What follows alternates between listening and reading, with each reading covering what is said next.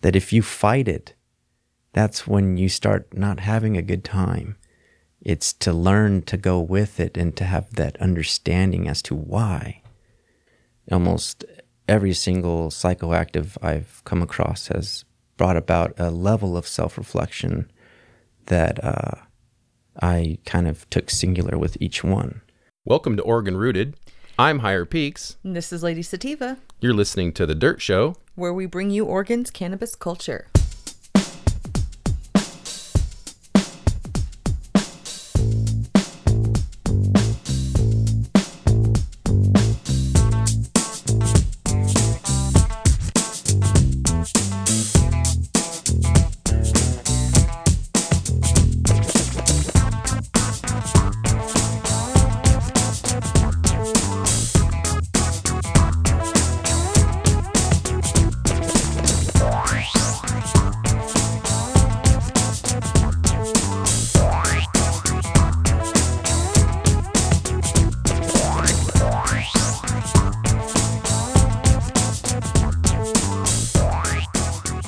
To The Dirt Show. I'm Higher Peaks. And this is Lady Sativa.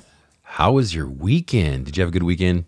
It was fun. Yeah, we went to the Turpin Sunday. I fucking ruined my Nikes on Sunday. Oh, yeah, we also went golfing. That Yeah, was a great hold day. on. Previous to the Turpin Sunday, we got to golf. Finally, after a couple months of this garbage winter. But we had a moat.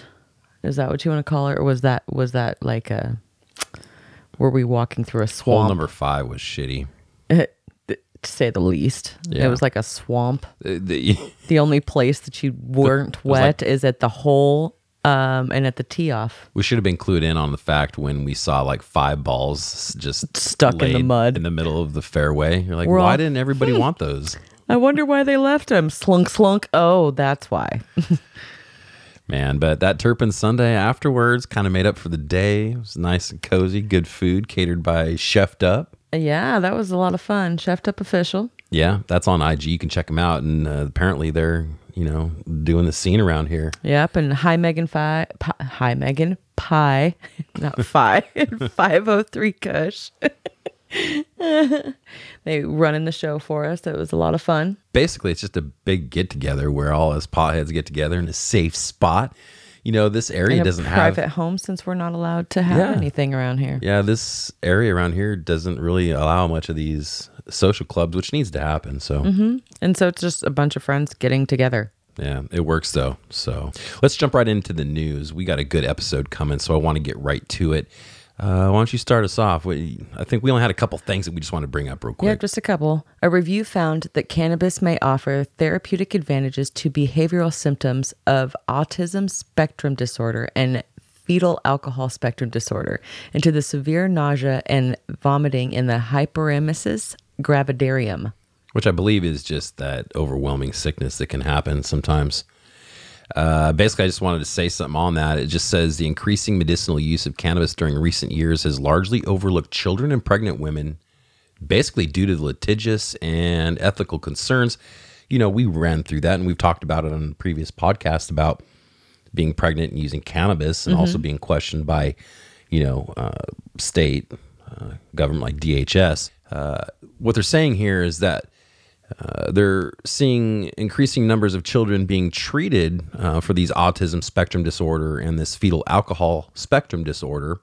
And it seems to be helping when they look at all these studies. Also, that pregnant women treated for this hyperemesis um, apparently is working well too. So, I really think they need to look more into this, and that's what this is saying here, uh, because the stigmatism about mm, women using it while pregnant obviously is unfounded at this point. Yeah. Uh, and trying to figure it out. absolutely, and then just on the comedic side, this is funny. Uh, apparently, the Smoking Gun in Colorado, it's a tasting room, is opening up. It's going to be the first to have a replica jail cell. Apparently, they're bringing back the nostalgia of the '90s. Is that the movie The Smoking Gun? No, I mean, you know, smoking. I don't know. It's a play on words, but yeah, I'm, I imagine it's a reference to the smoking gun. Because isn't that about a jail too? Probably. Okay. I just thought that was funny. that is so. pretty funny. I like that. All right, let's go into the episode. I sat down and talked with a gentleman. His name was Juan Martinez. And he's a gentleman that's been working in the industry around here for the last like six years or so. He's been in hash rosin making and growing cannabis for uh, a few farms around this area. He had some experience with peyote. And now, me and you, we don't have experience with that yet. I haven't had the pleasure. No, we've been doing our definite fair share of mushrooms, and you know we're going to start our journey with DMT and LSD. But this whole uh, mescaline, which is basically peyote, uh, we haven't tried, and it's interesting because it is one of those things that is you know in the endangered species. It's a very uh, powerful psychedelic that's been used by Native Americans, at, essentially in North America, in our area. So it kind of concerns this part of the world. Um, so we're going to talk about that real quick. We I interviewed him, and he talked a lot about. He had some experience with Native Americans, the Sundance, and the eight days that it takes, and what they do. And a lot of that, like three or four days of that, includes peyote use. Nice. So he talks a lot about it, and it's really interesting. Now he also goes into uh, cannabis use and mushrooms. Now, aside from peyote, I, I'm I'm thinking that cannabis is probably going to be a good thing to use along with psychedelics anyway. But me and you do have experience now with cannabis and mushrooms, and I prefer it. I do too. Uh, and you, I mean, obviously, and this is something for you. I've had more experience than you, so I mean, to hear you say that you like it right away is cool. I think for me, on the come up and the come down, it's important. Like it eases you into it. I think cannabis is good for me with everything. that could be true too. Dessert, breakfast. Yeah, the nice thing though I find is that not only the come up, but I use it on the come down because I don't know what you think still, but I still get the potential of some anxiety on the come down. And I think that's just partly because I'm coming down and I just need to do something. Like when we play video games, that works equally as great. um, but we are smoking at the same time. But smoking too. And Yeah. that for me, that it makes the TV breathe. Well, it does. I'll tell you this: it does enhance the things going on with the trip, so it can ride the trip out longer. But for me, it adds a sense of calmness.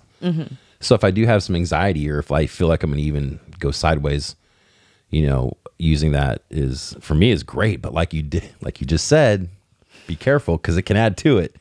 I've had those experiences where I did take like I smoked that whole bowl that one time, and I said it was just overly enhanced it uh, too much, too much. So be careful with that. Now peyote, we all know peyote.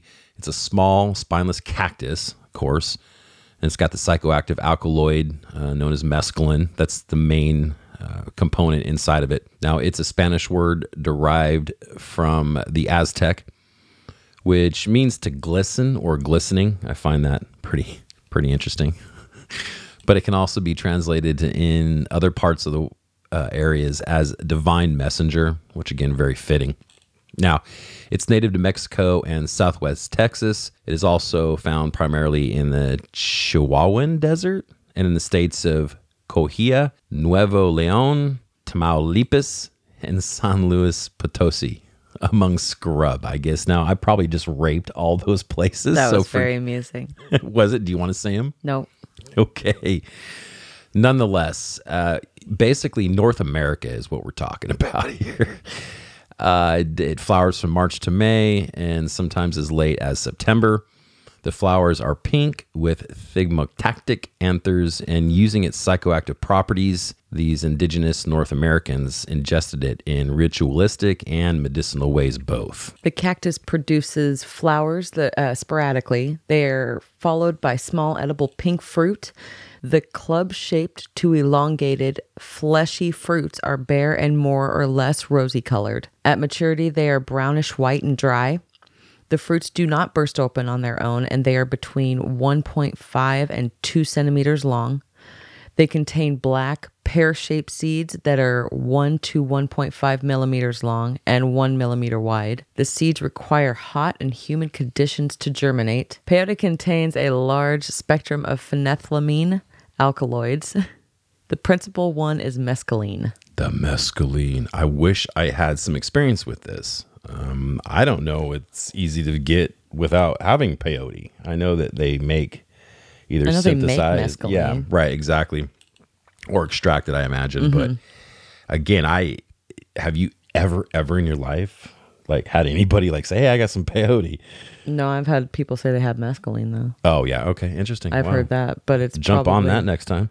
Well, now that I know, but I don't Right. know if it gives you the same effects because I think that that's also uh, it was a different type of medicinal. Yeah, and and not knowing much, I imagine they have synthetic too. I think so, and it's probably doesn't going to do the same thing to you, but it probably is a medicinal effect for you. Sure. The main problem with peyote is it's extremely slow growing, although cultivated specimens grow considerably faster, sometimes taking less than three years to go from seedling to mature flowering adult. More rapid growth can be achieved by grafting peyote on mature San Pedro rootstock. Now, I even know San Pedro grows slow, but apparently not quite as slow as, as peyote because that's, that's the biggest issue and mm-hmm. why it's on endangered. Right. The top of the above ground part of the cactus, the crown, consists of the disc shaped buttons.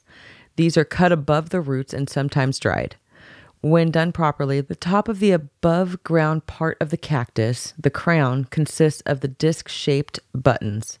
These are cut above the roots and sometimes dried. When done properly, the top of the root forms a callus and the root does not rot. When poor harvesting techniques are used, however, the entire plant dies. And I guess that's would be the inherent problem um, between the slow growth and the fact that it's So if it's poorly harvested and if you don't know what the fuck you're doing, yeah. Well, people are just like, hey, killing there it off, is, Just pull it right off there, which bro. makes sense of why it's going out of, you know, it's endangered. so currently in South Texas, peyote grows naturally, but has been over harvested to the point that the state has listed it as an endangered species. Now, the buttons are generally chewed, boiled in water to produce a psychoactive tea. Peyote is extremely bitter, and most people are nauseated before they feel the onset of the psychoactive effects. I've heard that the nausea actually kicks in the psychoactive effects, so much like ayahuasca, apparently. Mm-hmm. When used for its psychoactive properties, common doses for pure mescaline range roughly 200 to 400 milligrams. This translates to a dose of roughly 10 to 20 grams of dried peyote buttons of average potency, keeping in mind that, you know, the, unless you extract it, there's no way to tell, you know, like like mushrooms even, you know, you, you really don't know how potent they are. Exactly. Uh, it'd be nice if these testing labs would, hey, we got psilocybin testing. Right? we have mescaline testing. Yeah. Uh, the effects last about 10 to 12 hours, much like LSD, and peyote is reported to trigger rich visual and auditory effects. Again, similar to LSD, to where things cross over. You might taste colors or, you know, feel music, right. that kind of thing. So, In addition to psychoactive use, some Native American tribes use the plant in the belief it may have curative properties. They employ peyote to treat such varied ailments as toothache, pain in childbirth, fever, breast pain, skin diseases, rheumatism, diabetes, colds, and blindness. which I think is pretty cool. Uh, you know, I if it really works for all that, it'd be nice to have some of that available. Right? And I wonder how they use it. Like, you think they just rub it on their tooth? I don't know. I don't know either. Like, maybe a paste. I know they can make paste out of it. Probably. Anyway, um, as far as its history, uh, in 2005, researchers used radiocarbon dating and alkaloid analysis to study two specimens of peyote buttons. They found them in archaeological digs from a site called Shumla Cave on the Rio Grande in Texas. The results dated the specimens to between, I believe, 3780 and 3660 BCE. Alkaloid extraction yielded approximately 2% of the alkaloids, including mescaline, in both samples. I wonder if they took those. This indicates that native North Americans were likely to have used peyote since at least five and a half thousand years ago. That's quite a long time. Yeah, it is. From earliest recorded time, peyote has been used by indigenous people of North Mexico and by various Native American tribes. Its usage was also recorded among various southwestern Athabascan language tribal groups. The Tonkawa, the Mescalero, the Lipan Apache were the sources of the first practitioners of peyote religion in the regions north of present day Mexico. I love Probably murdered those. Um, now with peyote, you know, and just to cover this real quick, any adverse reactions, there was actually a study published in 2007 found no evidence of long-term cognitive problems related to it, and this was use in Native American church ceremonies. Uh, but researchers stress the results may not apply to those who use peyote in other contexts. I don't know what that means. Does that mean you're going to damage your brain if you use it recreationally? A four year large scale study of Navajo who regularly ingested peyote found only one case where peyote was associated with psychotic break in an otherwise healthy person. Other psychotic episodes were attributed to peyote use in conjunction with pre existing substance abuse or mental health problems. Now, we're seeing that with like cannabis and other things where these psychoactive drugs can trigger these psychosis, mm-hmm. but usually in people that are already susceptible. So I don't think that's anything unusual. I think we're gonna I think that can be that can happen to anybody. Um, yeah with sometimes many things. people just cannot. They just don't need to use certain things. Yeah, for sure, for sure. Now, later research found that those with pre-existing mental health issues are more likely to have adverse reactions to the peyote, which we were just saying. So, I don't think that's a surprise at all. Make note of these two specifics. One, that peyote can have strong emetic effects, and one death has been attributed to esophageal bleeding caused by vomiting after peyote ingestion in a Native American patient with a history of alcohol abuse. Peyote is also known to cause potentially serious variations in heart rate, blood pressure, breathing, and pupillary dilation. Two, research into the natives of central western Mexico who have taken peyote regularly for an estimated 1500 years or more found no evidence of chromosomes damage in either men or women. Which I think is key too, because I think they've tried to link LSD and chromosome damage, but they've found no links here at all. Uh, 1500 years, too. That's significant amount of time of peyote ingestion. So legal wise, peyote is a Schedule One, but non-drug uses of peyote in religious ceremonies by the Native American Church and its members are exempt from registration.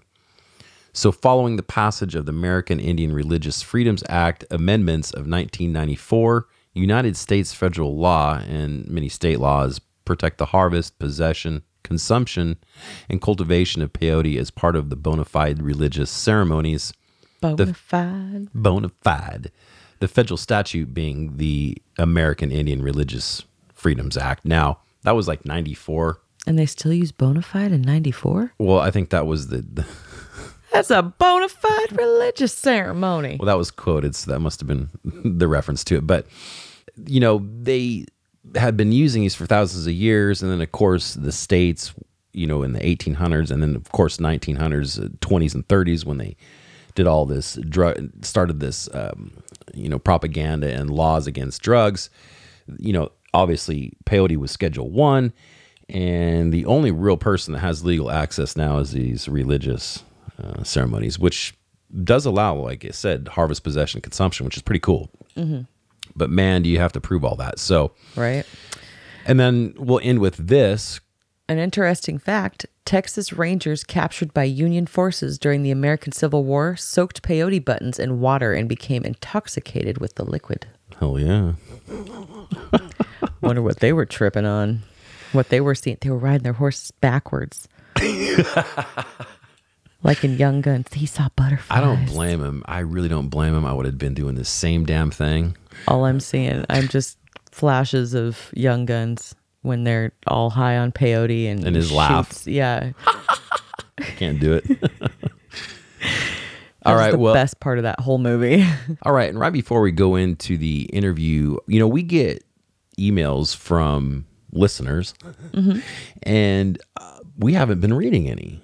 And I do appreciate getting the emails. I do respond to them. I get, you know, get back to people. And we do like people sending them in for any reason, whether it's, you know, give us recommendations, feedback, tell us how to change, what to do, you know, tell us if we're doing good or not.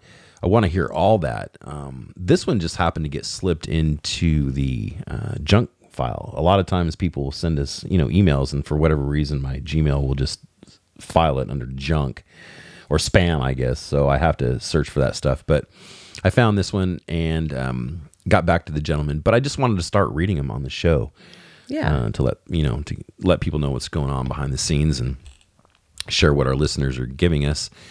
And uh, so I think that'll become a regular thing. This one's a gentleman from Mike. He's from Oregon. It says, I'm a 56 year old cannabis patient card holder living in Oregon. In addition, I'm a very modest investor in the OTC market. Thank you for the wonderful podcast and the opportunities for, quote, learning and sharing the learning. I grew my first cannabis plant in the summer of 2019, and now I'm preparing live soil for hemp. I've been blessed to learn about the potential of a chemical free regenerative polyculture cultivation and the wonderful cannabis and hemp inputs for wellness products. Here is a link I hope is enjoyable, and thank you for the wonderful work. Well, we really appreciate that, Mike. Um, and I think he's referring to the Future 4200 Yeah. that episode, uh, which permaculture. You know, I'd love to have some property right now that we could do some permaculture. I wish we had more property to do a lot of stuff. Yeah, but this guy sounds like he's in it. I would know, have so much stuff going when it came to my cannabis plants, man. I have a huge idea going. absolutely, and I think uh, this guy has real good positive intention for whatever he's doing.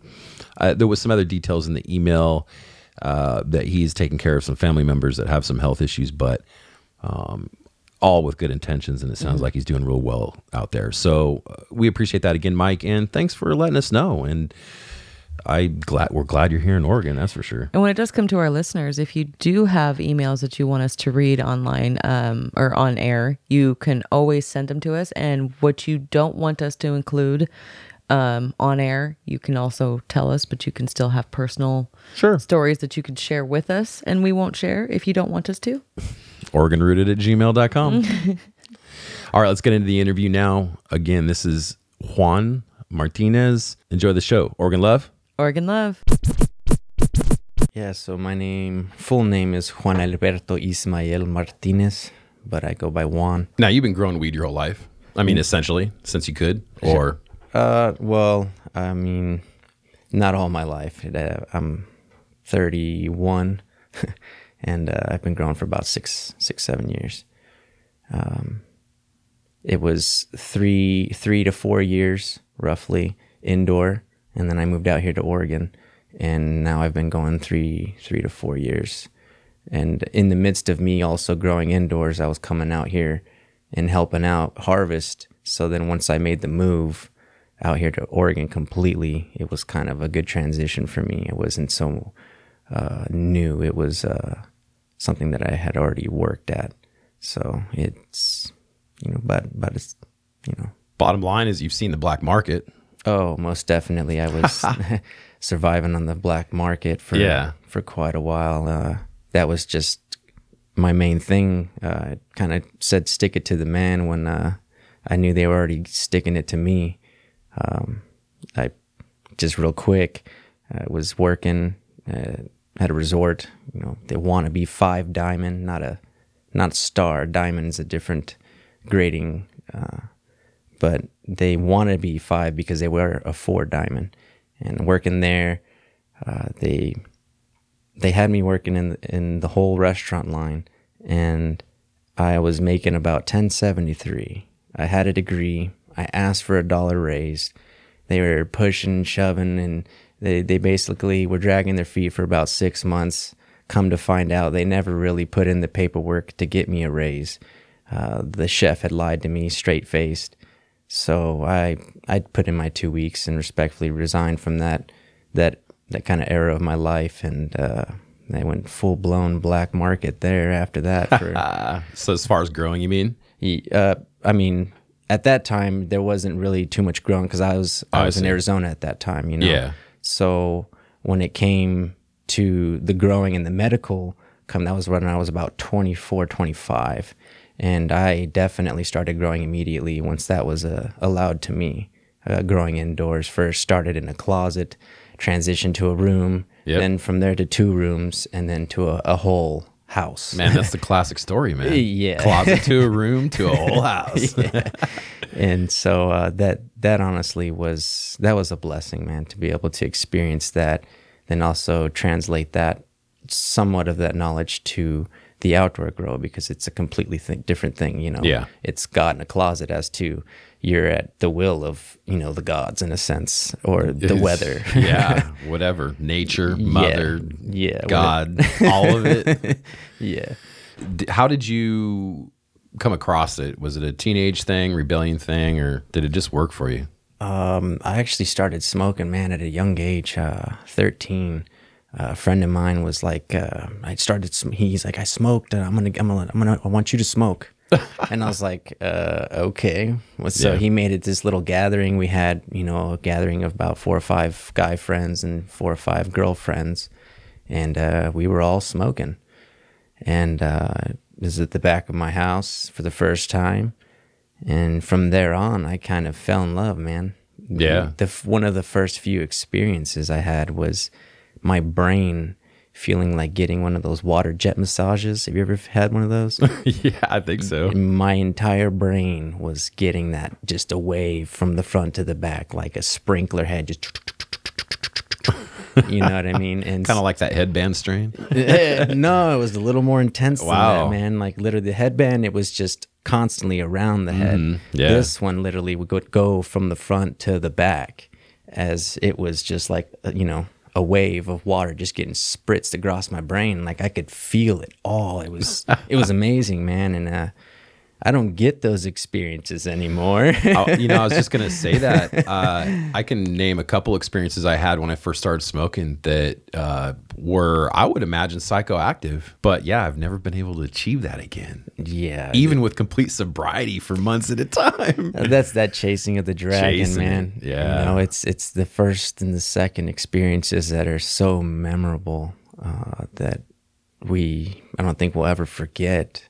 Uh, it's it's the things that keep us going, but at the same time, um, it's well, you can't really compare one experience to another. You know, it's almost singular in a sense because to compare one, you're taking from the other. You know, or adding in a sense, but they're completely different.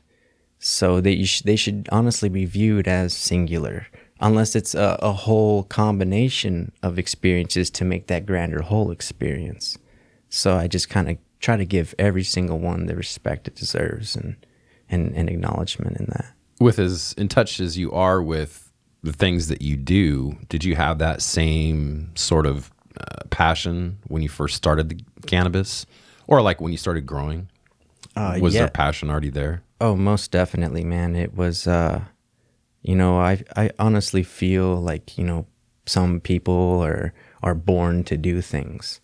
Um, some people are born to be, you know, uh, hard hard hard working men on concrete. Some men are born to be office men. Uh, I honestly feel that I was born to grow cannabis. You know, every single thing that I've done in my life, I feel has added to my my understanding of cannabis you know to the smells my loving in smells and colognes and and the breaking it down um, as to the taste and the palate um, because it's all one and the same uh, then it transitioned there from experiences you know the energetic side the you know the whole feeling and uh, it just was a whole grand experience that I was feeling, and it, it just was addicting. Do you think that that translates into the same experiences with mushrooms?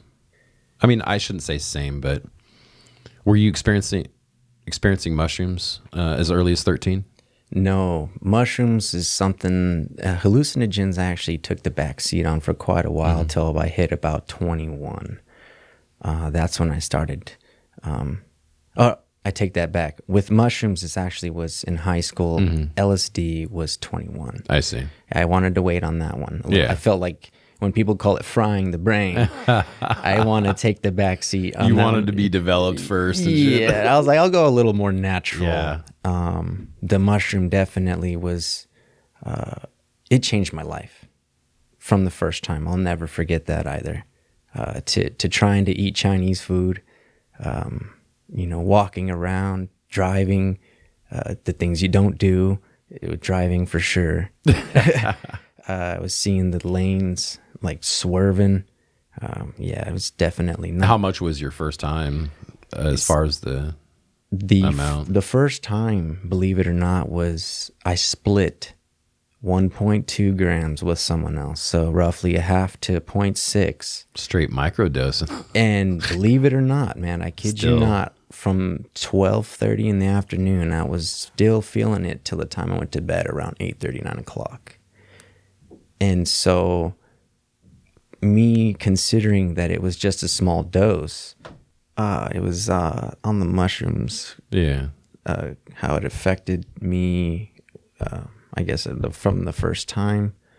You know, go, going back to the experience, uh, you know, off this point six that lasted me all day, uh, it really opened my mind to have more understanding for just acknowledgement you know, it sped up my mind in a way that I've never had it do before.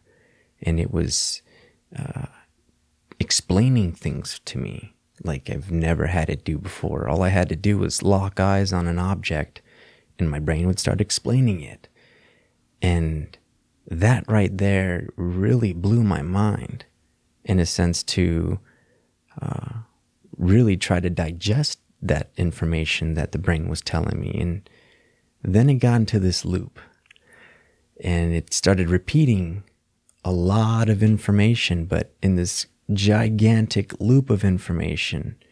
And so that's when I soon realized like, I've got to smoke when I take these mushrooms.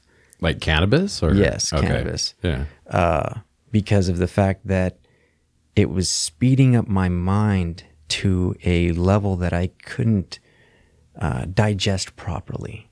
So I had to slow it down so that I can receive the information because, you know, as I'm, you know, looking at things and it's explaining things, it sometimes I'd have it explained faster than other times.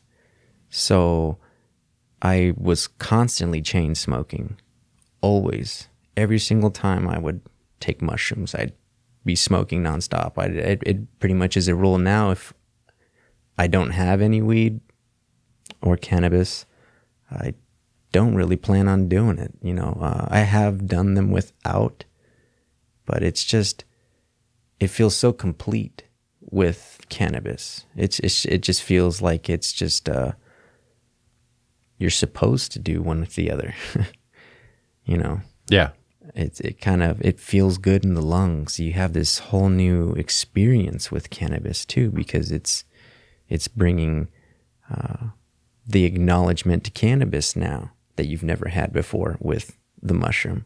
Because you know I I I learned that if you fight it that's when you start not having a good time. It's to learn to go with it and to have that understanding as to why so I started realizing that the mushroom was kind of like a, a cheat code to reality, like this this hacker cheat code, you know. And uh, but then I realized that, well, I'm only accessing this cheat code through the mushroom. So how how can I do or how can I access this without? Because it's got to be possible, right? If I can do it with it, hell, I know I can do without it. Yeah. So the potential's there. Yeah. So it, it just, it's like if I see you do something, I know it's possible, Exactly. you know, and that's just the whole thing behind that. And so it was, it was like you, like I, like I said, a cheat code because you can see what you're capable of doing, but with or without it. Yeah. So I started trying to figure out, well, what, you know, I, that's when I, I started looking at every single experience that I was having, like as to why, well, why is it explaining things to me? Why is it doing this? Why can't, why can't I slow my mind down? Like, why is it continuously, um, why is it so strong? You know, and I started looking into meditations, having understanding for state of minds. You know, I I, I was trying to learn how to have self control because I know that you know I've never really had a bad experience or a bad trip with mushrooms. It was more or less me kind of weighing on the mind because I knew I had something I was supposed to be doing, work or, or whatever. You know, just I had something to do, so I'm thinking about it, and I wasn't relaxing. I wasn't allowing my my mind to expand and go places. Uh, Have you had quote unquote a bad trip? No, I, I, you know, that's where the time and preparation was always key for me. And, Absolutely. You know, I, I had, uh, I, you know, me not taking mushrooms for, until like my high school. I think it was uh, maybe sophomore, junior year, I believe. Do you think that there's a connection between the cannabis and mushrooms? Is it a gateway drug Um, to, to psychedelics? the the cannabis. Yeah. I mean, think about it. A lot of people that do cannabis also mingle with uh, psychedelics. I, I agree. Uh, but I mean, it's not like it's a you know you don't see a bunch of uh, cannabis users shooting up heroin all the time. So I mean, Yeah, and see, I, I, you know, going to your question, that I do feel in in the the perception of some where they see it as, you know, you going all the way to like crack or heroin. You know, it's not that gateway type of drug. I think like all psychoactive substances, cannabis uh, opens your thoughts some, or frees your mind, so to speak. I don't think it does it to the level of psychedelics, but cannabis allows you to consider uh, outside things external from you, right? I become more empathetic. I become an easier person to deal with. I also think I could become a better parent. And and that's strategic. I'm not saying like, well, I'm high all the time with my kids. But if I'm having a stressful day, Yeah, it might be beneficial for me to go relax for 10 minutes, take a couple hits, and then go interact with my kids because I'll be in a better space. Yeah, Uh, and, and not having patience or yelling at them because I've had a bad day. Hmm yeah, no bueno. So, but it allows us, I think, to have different perspectives. What do you think? I I definitely do feel that uh, the cannabis perspective is definitely uh, different from a sober minded person. And uh, to be honest, I feel that if you've been sober all your life, I, I, I don't really take what you say too much to the point to where you got to have some compassion and understanding in life. You know, I'm not saying you got to go and do all the drugs in in the book to have understanding for everybody, but uh, you know, I've come from an addiction in my life. You know, I have understanding and compassion for any type of addiction. So for for me to take that away from anyone is is it's not part of my character. Do you think psychoactive substances are medicinal? Most definitely. I feel that they bring about uh, a perspective of self reflection. Almost every single psychoactive I've come across has brought about a level of self reflection that uh, I kind of took singular with each one. You know, I've taken uh, peyote, I've taken ayahuasca, I've done DMT, um, I've drank or I've eaten multiple forms of peyote. Now, peyote is a endangered cactus. Yeah, uh, it's definitely endangered for sure. Ever since people were going out when they found out about peyote, they were extracting the peyote in, in ways in which where they're not allowing it to regrow. The way you're supposed to harvest the peyote is, I believe, with a wooden knife, and you cut. You're basically supposed to top it. You're not supposed to take the root. You leave the Okay. root so that way it can regrow back. Sure. But, that But- takes time, right? Now that's Yes. a long growing cactus, right? Most definitely. So you got like a couple things going against you there, but Yeah, and that's the thing is, uh, when it got very popular, everybody just harvested the crap out of it. So Yeah. it it wiped it out. But there's still they they they leave it up to the uh, the natives now to take care of uh, the peyote uh, locations in some areas that I've learned about in Arizona. Uh, my cousin is a native out there, a Native American, so I got to uh, enjoy some of the ceremonies that you know he would have. Um, they call it Sundance. Not, it's not the film festival. yeah. Uh, Is it like a traditional uh, Native American Sundance? Yes. Oh, nice. Yeah. I've seen actually been present to one of those. Ah, okay. So, Funny uh, enough. Were, were you there for the last four days of the ceremony, or No, it was just the essential. I guess it must have been the beginning Oh, where they okay. were bringing the, the purification. Yeah, Okay, so yeah, um, it basically I'll break it down. It's Sure. It's an eight day ceremony. Okay. Where it's four days of purification and four days of the actual ceremony, and in those the four days of ceremony, they are fasting, no food, no water, and those are the sun dancers. Those are the ones in the center of the circle, and they're literally uh, they're they're fighting spiritual battles out there, and some of them have visions.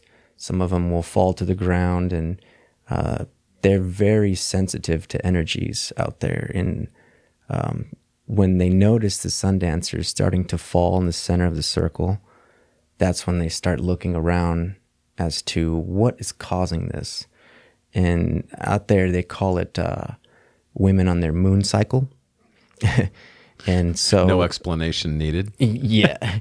And it's it's uh, very uh, i guess energetically impactive to the sun dancers. So immediately they'll go around and start asking and seeing if any women are on that or uh, trying to figure out why the sun dancers are falling down. If they're not having visions of course because if they fall down and have a vision then that's what they were supposed to do in the first place. Now, are these people sober or are they intentionally inducing states? I mean, I know you can through various natural ways without using, you know, like lack of sleep. Yep. I don't do some crazy visions. Well, I mean, they're out there sleeping in that circle Okay. uh, for those four days. So they're cold. You know, they only have you know maybe a sleeping bag. They they have no nutrition. You know, no water. So they're they're really f- weathered out there. Pushing it, yeah. Yeah, most definitely. Um, so it's it's something that you know for me when I was there, I was a supporter for the first year, and me realizing that support is a big thing in life and then soon after that into this the, the end of the first year to the second year i became a fireman and the fireman what they're supposed to do is tend the fire but that's for the entire course of the ceremony so for eight days oh, wow. i've got Is that day and night? oh yeah So rain sleet one, or snow One person, one job. no no no no no Okay. this is not a one-man job I didn't think so. because it's you got to understand uh, with the tending of the fire we also uh, heat up the stones for the sweat lodges so we at like two three in the morning got to get up usually one person is lead for the course of the night and they're the ones that stays up so they wake up to everybody else and we load up the fire with stones according to how many sweat lodges we have to pertain to and uh, then we load up the logs and we heat up the stones. So by sunbreak, you know, that morning, uh, we've got the sweat lodges ready to go. So that's part of the purification. And we purified the sun dancers and the supporters. So it's uh, it's two times every day, morning and at night. So you've got to. It's an all day job, you know. At the same time, you've got to prepare your wood you know the people are going out and foresting it and bringing it back where then you're chopping it up and getting it and preparing it for the fire i mean you've got piles of wood that you go through uh, that i've never really seen anybody go through but in eight days you got to keep that fire going and Well, yeah, if it's constant. yeah Well, this is interesting that you bring all this up because one thing I have done all the way through is a sweat sweat lodge. I don't know what they call them officially, um, but my dad was fortunate enough to know some people that knew a tribe that's an Ashland tribe or that area. I don't know. This has been like literally over 20 years ago. But there's an area above Ashland that they would do these um, real sweats. Apparently, the medicine man had to do it, and he had had it structured all the way it was supposed to be. It was supposed to be um, what you know from beginning to end. It was supposed to be exactly how they did it, and it was really interesting. Um, it was an all day process. yeah And although when I got to the, as I understood it, this is how I understood it, is that typically when you start the sweat, you go in there. I don't, I recall it being approximately an hour. And, um, you know, the intention was to stay in there and do the process and do the whole thing, uh, you know, as one one thing. But it is intense. And so Most for the definitely. people, they made four sessions out of it. Where Yeah. yeah, so the- Seven stones each time. yeah, yeah, So you understand it. You might talk more about this since it's been so long for me, and I, I want you to. But I mean, it, it was an intense, intense experience. Even though I got out four separate times, uh, getting back in on that fourth session, I was definitely in a different dimension Yeah. and definitely hallucinating. Very intense, uh, overly intense. Like, and it was so such a short span of time. Like, it was, you know, oh boy, this is more than I thought. Next session, uh oh. Yeah. Third session, shit. Can I do this? Yeah, exactly. I'm at the bottom of this, you know, because everybody's real close together, Mm-hmm. right? And so you're elbow to elbow, and I'm trying to lay over on the ground just because the heat temperature from Yep, six inches higher rises. is so much. I'm trying to get to the bottom and wondering if I'm going to die. And then on the fourth session, straight out uh, outer space. And then, of course, you know, we got out. It's nighttime by now. And the first thing he says is he runs us, someone grabbed you or walked you to this little river and they put you in there. And it was just like all your freaking pores just clap shut. And it was right back to reality. Wow. Like it was just, you know, and you were there and present, right? And uh, I felt so incredible for the next two days. Uh, almost like I had worked out really, really hard. Mm-hmm. But then that after effect after you work out, Yeah. that that endorphin rush Yep. just lasted for just like 48 hours, just Mm-hmm. intense. And everything I did in that 48 hours was just pleasurable. Like I could drink a you know beer or soda or something. It's like, oh, this is the best. You know, it was Right? crazy. yeah. But why don't you elaborate on it and tell kind of everybody about the process? And obviously, you're more uh, native with that stuff. Uh, I mean, th- I like I said, I had a a blessed a blessing of the ability to be able to take care of that fire. Um, you know, I go there and I'm trying to do these things, and it's uh, believe it or not, it was pretty pretty much like I don't know. It was I was a native. Let's just put it that way. Uh, so I was getting overlooked very, very a lot. And it was kind of weighing on the mind. And all I wanted to do was contribute, support, and learn. And by me trying to do as much as I could, uh, they looked at me differently.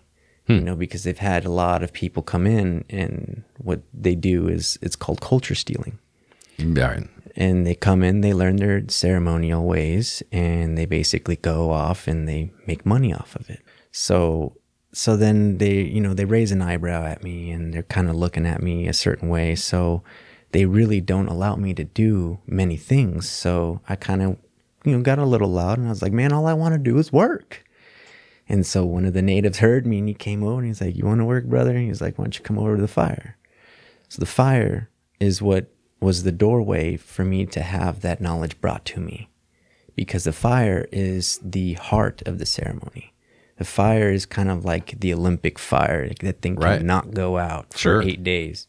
And I've seen it get pretty low, man. We've got- been chewed out for it. But uh, believe it or not, it always comes back. You know, it may look like it's out, but you put a couple logs on there, it turns comes back, back, on. man. yeah. It's weird. Those stones, I They- bet. and that's the secret is the stones. The stones and the fire is what keep it going through rain, through snow, any of that. It will just keep it going as long as you load it up with wood. It's not going to go out as long as you've had the preparation for it. So, with the ceremony, uh, having the first four days of purification, it's kind of laid back. You know, it's kind of, you know, everybody just going around doing things. But then on the four days of the ceremony, they have dancing, uh, ceremonial dancing. Uh, what is it like? They have basically their their usual, um, I guess, sun dance. They greet the sun every morning, and they basically soak up energy from the sun, and that's their basically breakfast. And so after that, usually after every round of dancing, they pass around the chanupa, which is the peace pipe. And uh, they select certain people in the crowd to come up and grab the chanupa and then they'll bring it back and you have your own little circle within amongst your your family or whoever around you and you pass around the pipe and you all do your smoke session and you say your prayer. And majority of the time everybody is there to pray. You know that's why it was easy for me to kind of mesh in because everybody's there to pray and i pray a lot. You know i that's something that uh, it's like consideration for people. You know it's something like i care about people. So praying is something that you know that people do um, but What do they put in those peace pipes? uh, tobacco It is tobacco. yeah it's tobacco Do they ever put anything else in? Do they ever mix anything? No. straight tobacco um but it's it's uh it's clean tobacco i believe majority of the time it is got to be american spirit or something that has all the the the crap taken out the rat poison and all that so Yeah. it's nothing it's it's real tobacco for the most part Wow, much healthier. but on the side, usually people are rolling up, um, you know, uh, aniseed and uh, clover and you know things, weird things they put inside their tobacco to flavor it.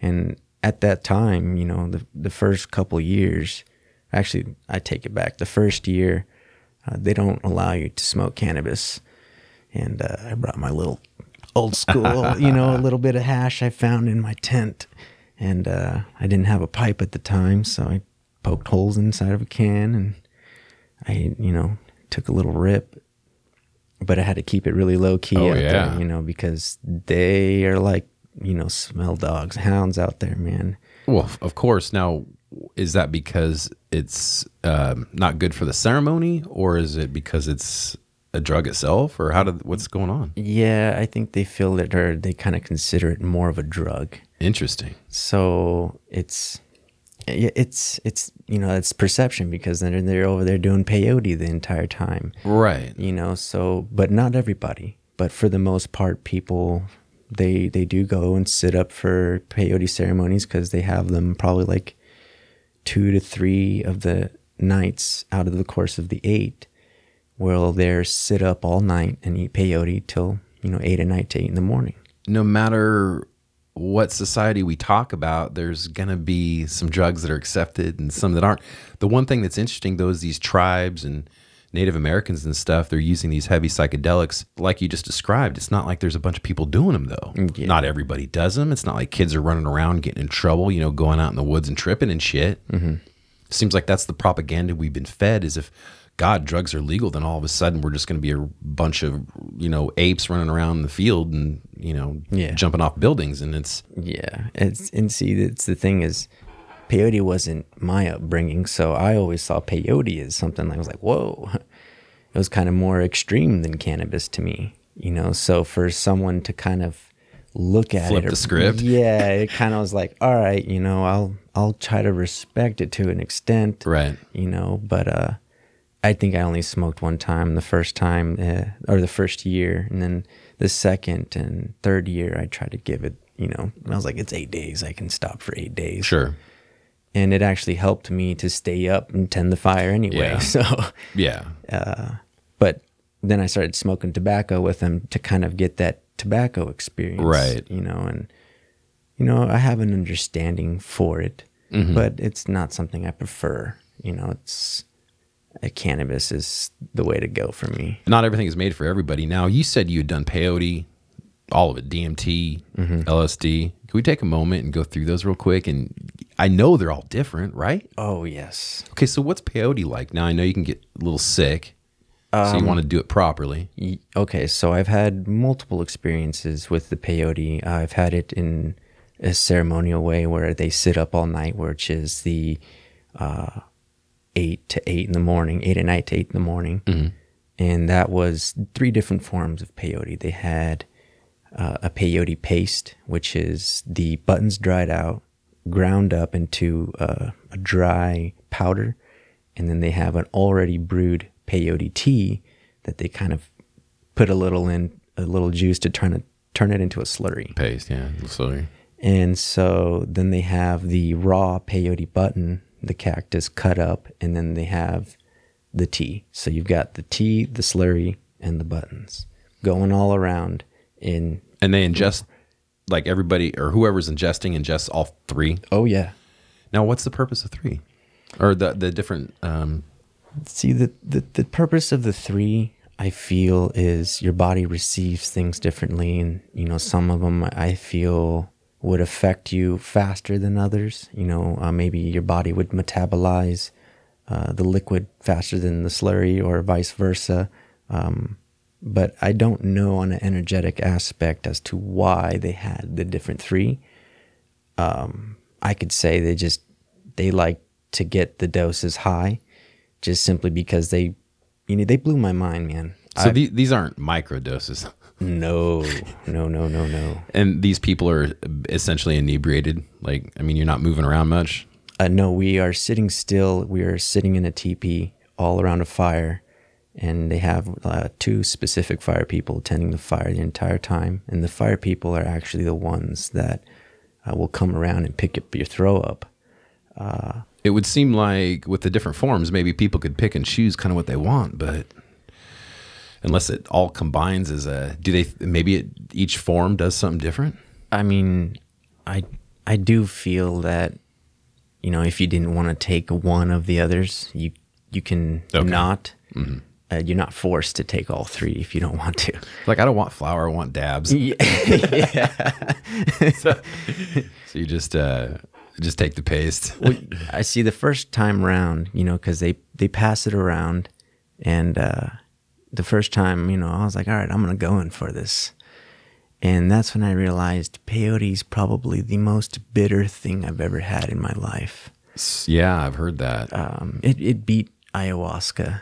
The ayahuasca tasted better and good compared to peyote. what kind of high do you get out of peyote? Is it very visual? Uh, for me, it was more of a an effect and a cleansing and a, and a clean because at that time, I feel like my body actually needed to be cleansed. So it's internal. I mean, you're definitely going. Oh, I was yakking. I was throwing up, man. And uh, once I threw up the first time, the first time, uh, uh, that's when it hit me that I, I actually had the fear come on. Ah, Uh, and I'll, g- I, I'll give you to it. I started less, lessening up on the doses, man, as it came around.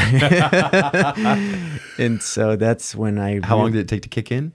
Uh, man, I'd say about 30, 45 minutes. And I was probably Okay. starting, I, I, I'd throw up, throw up, definitely kicked it off. And uh, then by then, you know, it, it's kind of, to me, it was a little embarrassing simply because I'd have to have someone come and clean my throw up. And I felt bad, you know what I mean? Because they literally stopped the ceremony. Once someone stop or starts throwing up, they grab the medicine from you if you have it and make sure you know none of the throw ups getting on there because they call it getting well getting well for a reason because whatever you're throwing up you need it to throw up Ah, interesting. and so getting back to i think you were asking about the doses and Yeah. how high they were um, i didn't see a lot of these natives throwing up man I, I it was blowing my mind. Well, they must build a immunity or tolerance of some sort. must be and at the time i'm So seeing you're you're just a little virgin, Oh. wet behind the ears. yeah dude and i'm seeing the drummer over there little little Hispanic boy.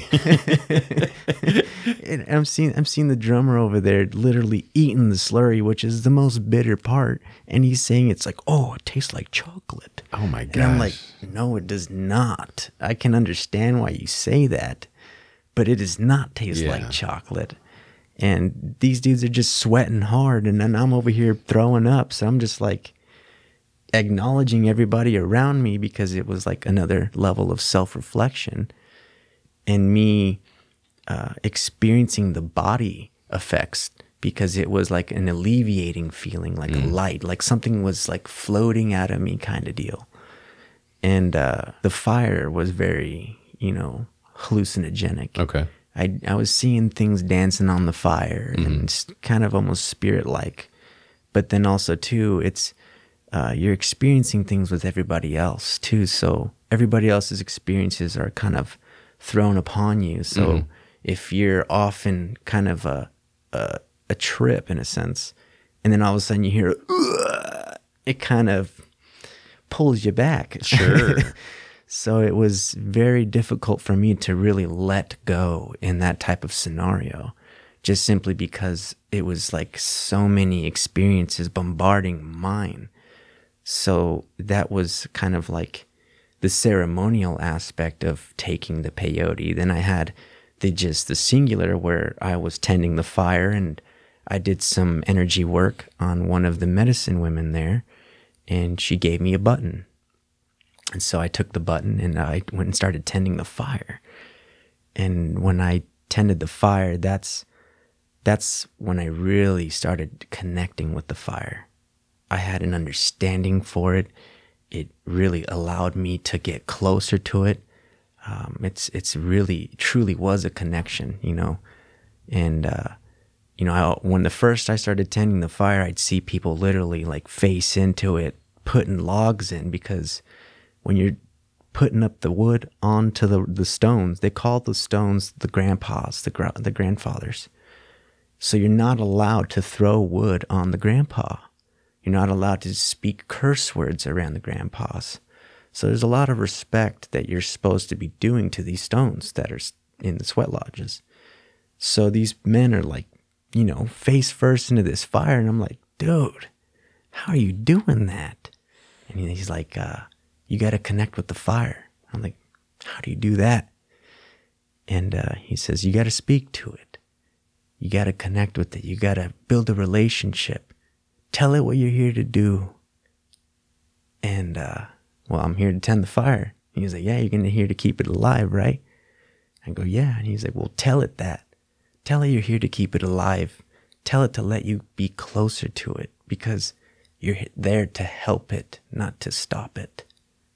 And that, that increased my connection, my relationship with the fire, truly to where then people were looking at me like how how are you in there doing that and it's like you know it's it's building that connection people Yep. call it just me working with the fire for a long period of time but uh it was truly a connection you know Is there any similarities to other psychedelics? Like, I wouldn't say similar to anything, man. Like uh, going on to the question you're talking about, like each, you know, peyote, uh, the DMT was its own thing. Uh, even though DMT by like I don't know default is kind of like ayahuasca in a smokable form, but it being the same thing still was not because the ayahuasca was more of a body. You know, at that time, like I told you, I, I had said I don't know if I mentioned it, but uh, I prepared fully for the ayahuasca journey. I stopped smoking. Uh, I I stopped eating certain foods. You know, I prepared physically, mentally, emotionally for that experience, just because I wanted to to have the understanding as to what that was going to contribute to my life. And what I learned was I had already done all the cleansing, so it wanted to to entertain me. So I started seeing kaleidoscopes and stuff and you're probably gonna think this the wrong thing, but I kind of got mad, and I'm like thinking I don't want to be entertained. you know what I mean? And so then this spirit, they call it Mother Ayahuasca, started talking to me and said, "Well, what do you want? What do you want, and when do you want it?" I go, uh, "I want to learn," and it. So it goes, "Well, when do you want it?" I go, well, "I want it now." So immediately it was like falling back into my body, like I was starting to take off into that uh, um, entertainment phase, you know. And so when I got back to myself, it really started making me acknowledge everything around me and not so much explain things to me like the mushroom, show me things like on an energetic level what people were doing, how compassionate people were, uh, what state of beings people were in. You know, it's not like that physical, like, oh, doorknob that you turn it, open a door, you know, like the mushroom aspect. This was, this was deeper. This was more energetic. This was uh, a feeling because you know I was feeling people's auras or or energy that they were putting off. Uh, some people were cleansing. Some people weren't. Uh, at that time, I didn't throw up. I went three rounds with the ayahuasca and didn't throw up. And so that was, I was told by the spirit that I had already done all the preparation to be cleansed. So I didn't need to cleanse. And that taught me there that with certain types of uh, medicinal hallucinogens, you have levels. You either have to cleanse yourself or you get to experience the spiritual bliss or um, that good feeling or aspect of what we like to experience from what they have to offer. So, by learning this information, I was like, oh, well, if I have to prepare for one thing like this, then maybe I've got to do it for another or for this other. And so that's where isolating the experiences for each hallucinogen really helped me to learn to learn something else from the other. So it was like these puzzle pieces that were just connecting. And uh, when it was coming to smoking the DMT, that was, I'm looking at you and I'm not seeing you type of deal. Right. Yeah, it was completely gone. Uh, I would say the one of the first times I was in in a black abyss, like there was just nothing, but nothing was something, and these objects were coming to me. And This is on DMT. yeah, this is on DMT, uh, smoking it, and I had are we three hits in? What is it? what I was told to do was to get a little tiny clogger nug on the bottom of a bowl and just dust the entire top and smoke the whole thing until you can't smoke no more and ghost every hit. And usually you don't really get past the third hit. Right. So you That's what gotta I've heard. Yeah. so you usually got to have somebody on standby to kind of grab the pipe and the lighter from you so you can just kind of sit back and just let yourself go. So you're not essentially moving. If you get that deep into the DMT, you're not moving. I wouldn't recommend it. Well, right. But I mean, But no, I'm not. you can choose not to move. uh, yeah. And then so just sit there and you're good. I see. Okay.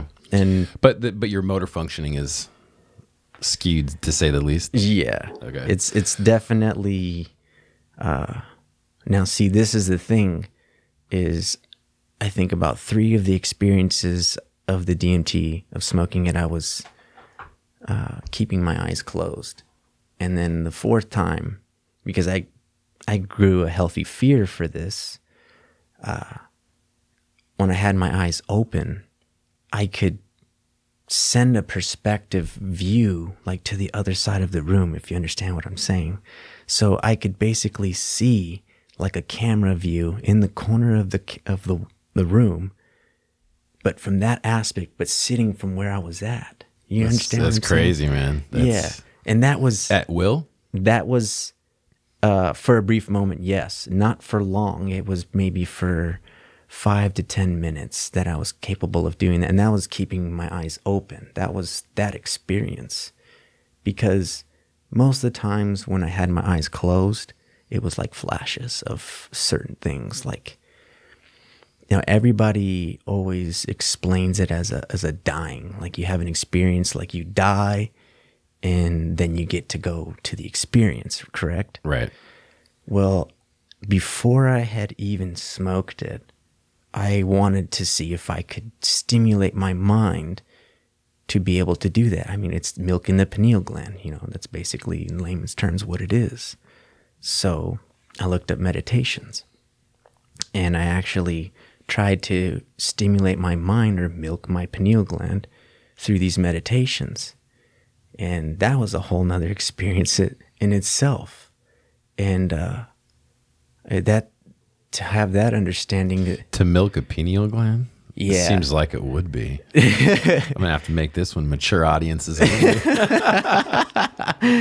but it's it's uh you get this metallic taste in your mouth Okay. and you get a weird stomach feel because it's it like drops to the gut kind of feel and uh um it's it's hard to really explain the the taste and the sensation coming on but And again, this is DMT. no this was the meditation Oh, gotcha. Okay. yeah. So yeah. the meditation. So this is, this uh, was prior because remember I had wanted to try to stimulate my Mm-hmm. mind to be able to uh, achieve that breaking through. Because Yeah. I always hear people saying that, "Oh, I never broke through," right.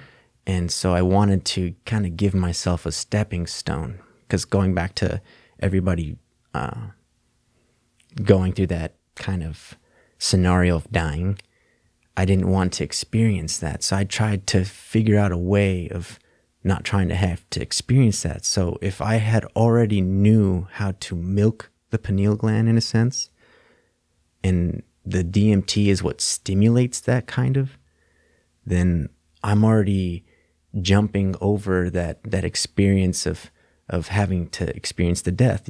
Because for me the only reason you experience that is because you're tricking your mind to secrete that. You're you're telling your mind you're dead and that's what usually happens is the DMT gets starts you know coming out. So that's the only thing I could come up with as to why everybody goes through this fake death to get to this breakthrough point. And so for me, I never ever experienced that fake death. You know, I've had friends tell me they've like, "Oh yeah, I've had a experience where someone came in, they stabbed me and I died on my my apartment floor." Or, you know, all these different scenarios of death and I never had to experience that. So, with that being said, I I would break through immediately because I had already pre-done these meditations. I was already trained my mind to be at that point. So, when I smoked it, it it definitely uh, sent me straight to this kind of office-like room and I was like waiting. There's this little counter. There was no reception there, no receptionist. there was this TV. Wow. And this TV. Uh, have you ever seen? I think it was one of the I think Avenger movies or something. It was like this metallic blob thing that kind of was just flowing around and forming different shapes and different patterns and you know plaid and and colors and it was just like it was there to entertain like TV.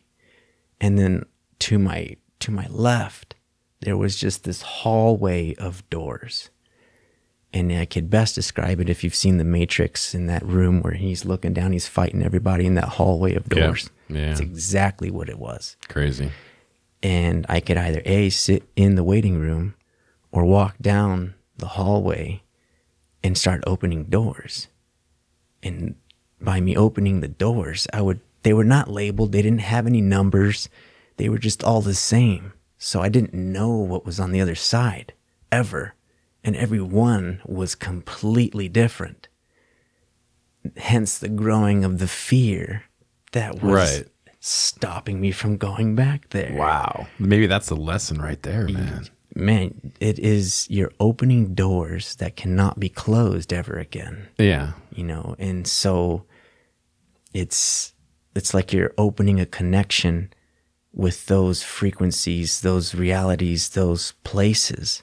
I call it a place because with people experiencing this place all around the world, it's not just a hallucination, it's a place that people go to when their mind allows them access through that frequency or state of mind.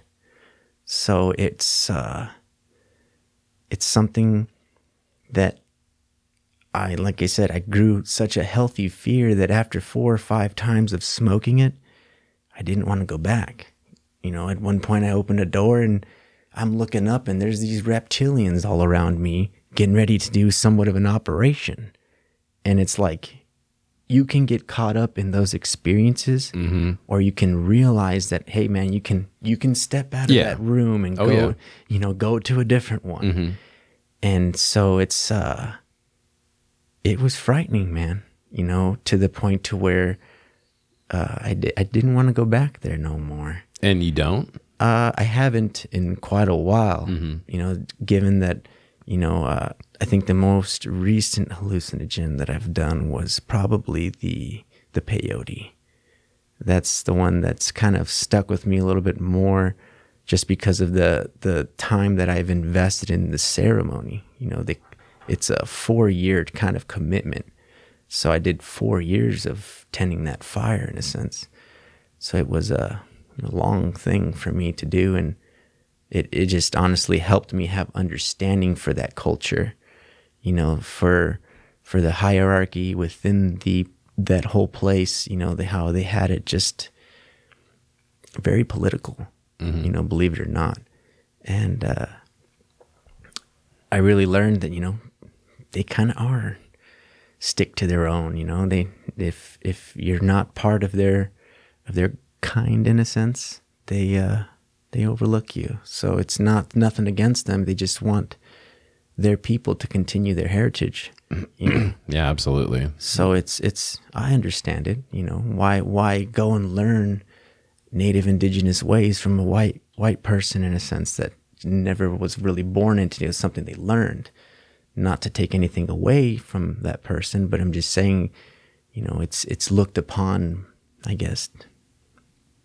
or more copacetic for the mind to receive coming from that stature that state of mind or a state of being of person to have that culture within their life their entire upbringing so it's uh yeah it's uh, Are you to have a relationship with psychedelics ongoing? I mean, you to go back to them? Uh, do you have one like are are you close with mushrooms the, or? the mushroom honestly i'm i'm feeling a calling but i honestly feel like uh, i started learning more understanding for sources of the mushroom you know and, and state of mind and state of being. Because you know if we're always you know conscious of you know buying organic foods and organic cannabis then why can't we not that the mushroom is not organic but how how organic was the person's mind in a sense to the point to where were they polluting that mushroom with bad mindsets or or bad states of beings in a sense to where you know maybe they were emotional in a state in a sense to uh, contribute uh, frequencies that you don't want to experience during your mushroom trip? Are you saying that in, I mean this is taking it a step further, but I mean, do you recommend just making your own then, growing your own? that's what i was getting it sounds like you're leading it right into just uh, you know, just like cannabis. If you want to know what's in it, grow your own. Exactly. And that's kind of what I'm coming to is is I honestly want to grow my own to see if I can experience a complete difference, whether it be uh, the fact that you know when I was growing cannabis, the first rule of the garden was do not go in there if you're in a bad state of mind, if you're pissed off, don't go around the plants unless on your way to the plants you're you're gonna get happy. Don't go in there. And so I feel that that should also be contributed to the mushroom. You know, having understanding of the mushroom in that aspect, I think will help elevate the experience to a whole nother level of, say, uh, cleansing or spiritual awakening. Um, I just would like to see the difference in experiencing something that I've grown as to what I've been taking my entire life because I've never really truly got to experience anything other than other people's grown mushrooms. Yeah, and that's a good point. I mean, I have never experienced my own, you know, mushroom. That's it's a really good point. And I imagine that there's even it's a short cycle with mushrooms, there's still that time of time spent and that relationship with them. So But I- positive intention. Yeah, and then also too the the different species or or strains. You know, I've definitely realized that uh, taking stargazers and god seekers and and penis envies and uh, the golden teachers and you know all these different you know Ecuadorians and all of them are different experiences, man. You know, I'm gonna have to get on this road, this road less traveled, man. I, I, I, I guess you know I talk to so many people, and I just don't have the culture, you know, with mush with psychedelics mm-hmm. that a lot of people do. I've my it's very focused. You know, I've had some cubensis and I've had some LSD and you know, I, I guess I guess MDMA is psychoactive, right? Oh, oh yes. So I've had that. Um, I've but definitely had that myself. yeah, which was an interesting thing. I it's a great thing. While the real real MDMA is is nice. It's amazing. but I just the next days are always a little rough, a little rough. Yeah. So that, see, take going into the preparation is I took it to a whole nother level too, man. Really? You know, considering, like I was saying, uh, I would do a preload and an unload, or a yeah, a preload, unload, and then a, a renourish. So it's basically you load up this grapefruit drink with all these different vitamins, basically everything your body was going to deplete in that night. Then after you go th- through the night, you do the same drink afterwards to replenish anything that you basically empty out the gas tank. So you're never really getting that fatigue, that kind of fog that you would get. And this is coming from an addiction of two to three years of, of doing, you know, uh, the MDMA, the, you know, I got it slipped into the pills for quite a while and to the point to where uh, I started realizing what this was doing to me through a realization that, you know, my mom kind of fucking had. Uh, she pointed out, she asked me, like, are you doing meth? And uh, I looked at it, I was like, no. like whoa. chemically speaking, it's a Yeah, I molecule mean, different. Yeah. yeah. and I told her, I was like, Mom, I was like, nah, thanks for the consideration. But I mean, I've been working out, been eating good. And that's when I went into the to the bathroom and I looked at myself and I was like, whoa. Like I see what she sees, you know, and that's when I took a serious break from it for quite a while. And I came back to it again, but you know, it's something that, you know, I had my fill on it. I think it's something that it's not really something that I need to help me to be more conscious, to be more aware, to elevate my mind. Uh, it's definitely a party drug for sure for me. And it was not that I'm not going to party anymore, but I'm definitely out of that party phase. Um, it's it's more for me expanding my mind and having that growth because uh, um, I started realizing like, well, what what can I take from you know this addiction that I had because I didn't want it to be a waste of my life. And so I started thinking to myself like, well, what did I learn? I learned that when I'm really, really at, at a high point with it, my eyes start shaking uncontrollably to where whatever I look at, if I lock onto it, it'll start vibrating and it look like there's three or five or seven or and everything the whole world is shaking and it's it's pretty intense. you know. Wow. A lot of people tell me that when they get there they don't like it. I enjoy it. Oh, It's it's definitely uh, a crazy experience to be able to look at your phone and then all of a sudden like it just buzzes on you and you're just looking everywhere and it's just flying everywhere in the visual like it's literally like someone took your your uh, I guess your TV screen Right. and started Yeah. shaking it behind your perspective view. So you're seeing the TV screen shaking all in front of you. So it's like, whoa, you know, I'm I'm having this intense view right now that I don't think anybody really truly understands. right. And You better log that shit down. yeah, man. And so uh, psycho not. I, I started, you know, realizing, well, well, okay, well, that's something I learned. Well, I can I can do it on command in a sense with my eyes, but what can I, what did I really learn? And that's when I started realizing that really helped me to perceive light. I can see light a lot more, uh, or more efficiently, uh, a lot better. I can see glows. I can see rays. You know, some people call it like always frying or always tripping. I just understand it to be able to perceive something on a whole nother level. That now that you know that it's there, you can do it without it in a sense Sure. you know so when i was truly at a high level with it i was seeing like laser beams. Truly, like when you're at a at a at a party, you see laser beams of light everywhere. You know, but sober mindedly, you don't see those rays of light, but they're there.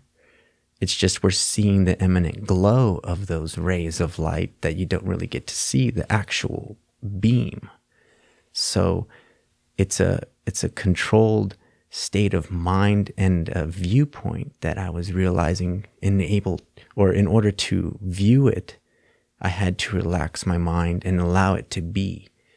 And as I continued to do that, I would learn how to do it at will you know? So that's when i was truly at like at peace of like okay you know that that addiction wasn't wasn't a bad thing. It actually was a stepping stone to be who i am an understanding of reality you know? It, it taught me something to be able to perceive on a on a daily level or daily daily experience. Um and so going back to each individual experiences, you know, with the mushroom, I feel like, uh, like stargazers, they were much different from the golden teachers. You know, golden teachers, I truly feel like they had something to teach. Uh, stargazers were more vi- visual, more kind of uh, kaleidoscope. Um, then you've got the uh, the God seekers, which was kind of more internal you know. Uh, then once I started going into these experiences and realizing they're so singular, it went up to a different level. When my buddy told me, he's like, "So you ever tripped in the dark?" I'm like, "What?"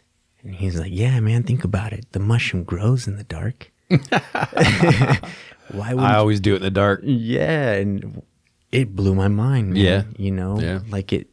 I think I did it with him with just a little candle and he'd blow it out at some point and we just sit there in silence man and uh, i remember standing up and all i did was literally turn to the left and i walked into a whole nother world. Yeah. It was uh, pretty intense man because you'd think you know the mushrooms are going to be the same every time.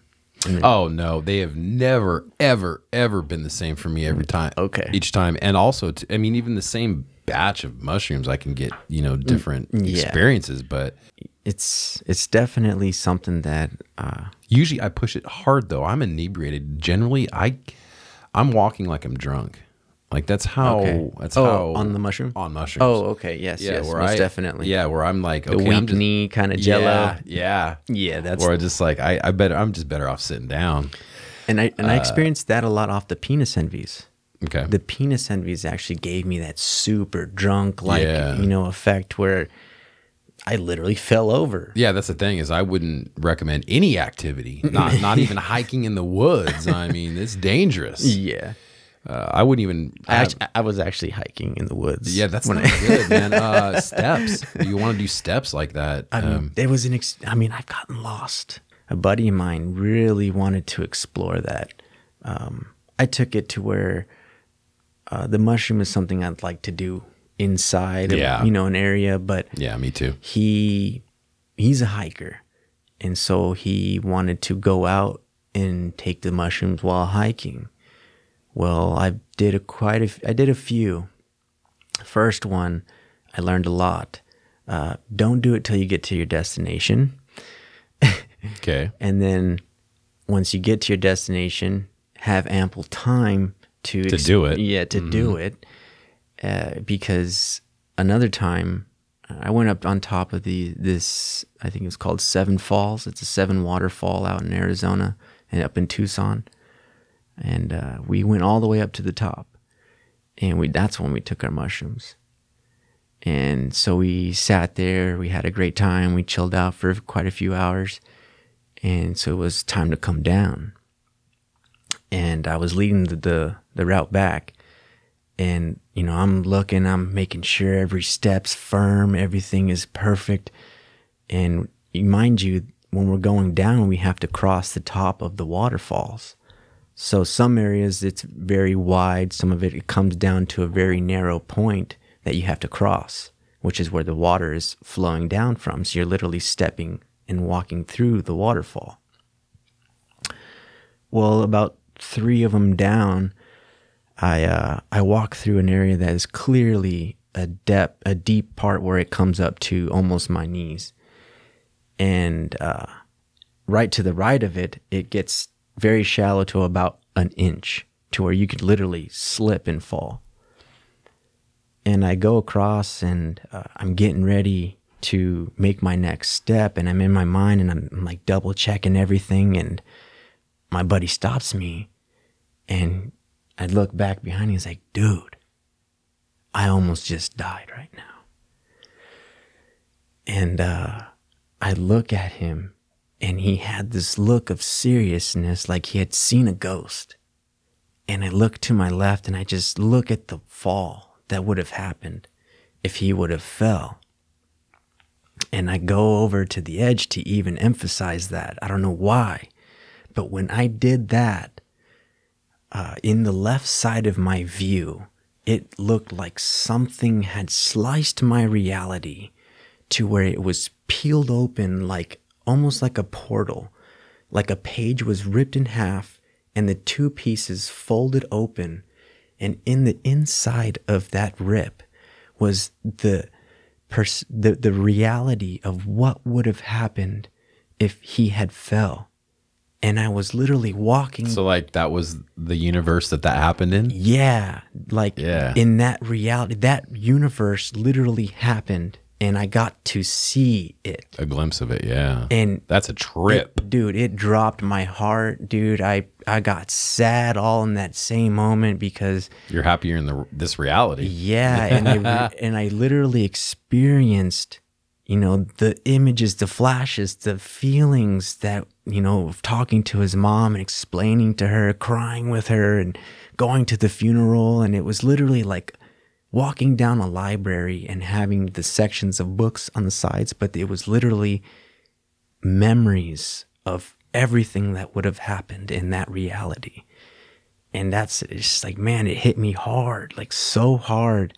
And that's why I was like, dude, get get behind me, bro. like and the, it's like, man, like I didn't understand how how much the severity of the actual thing that we were doing. And uh, that that did it for me, man. I I stopped going hiking on the Right. mushrooms with him Yeah. after that one. It's and he he has an understanding for why, but on the way down, one of the weirdest things, someone actually stopped us and was like, "Oh, hey," because I almost didn't kind of believe him that he fell, but then when we got to the bottom, this couple, this older couple, stopped us and were like, "Hey, you were that boy that fell on that the top of that waterfall, weren't you?" He's like, "Uh, yeah," and she's like, "We recorded that. Do you want to see it?" And it's like, I was almost disgusted, dude. Like, this is my best friend, man, and you want to show me a video that he almost died in? Like, no. I didn't know what to say to him, so I just I just turned around and walked away cuz you know, that was I don't know, man, that that impacted me so deeply, dude. I mean, that was like my best friend, Sure. you know. So to to see that reality, dude, it's still it's like I'll never forget that. It scarred me deeply. Well, and that's what some people would call a bad trip. But on the flip, you know, it's uh, Okay, all sometimes. right, all right, Well, touche. Yeah. Well, I think that's perspective. yeah. I personally don't believe in bad trips. I either believe it's a lesson, something you have to work through. I'll tell you this: I've had numerous times with mushrooms. Mushrooms are very. They make you vulnerable Yeah. and they make you very aware. And you mix those two together, and you come up with some stuff that you might have to work on. Yeah. Uh, but I think that if people follow those processes that you go through, it just it's those are good things. I've never looked back at one and thought it was bad. And it sounds like even though this was a impactful experience, it's still an awareness thing. Oh, it's still I wouldn't take it back for the world. Right, man. right. Uh, it allow it, it you gain some insight and some knowledge that you know There are other no- realities. Well, right, uh, which we even know in science is and mathematically it's very possible. yeah. So, interesting stuff. This has been an awesome sit down, but I appreciate it, man. We're, we can sit down again in the future. Yeah, Uh, this is definitely, man. awesome. I I'd appreciate it it. totally. I'm Higher Peaks, and you've just listened to The Dirt Show. If you like this episode, please like, share, comment, and go to OregonRooted.com where you can subscribe to us on your favorite platform like iTunes, Pandora, or Spotify. Also, check us out on our YouTube for videos and IG, Facebook, and Twitter for all our updates. Thank you for listening.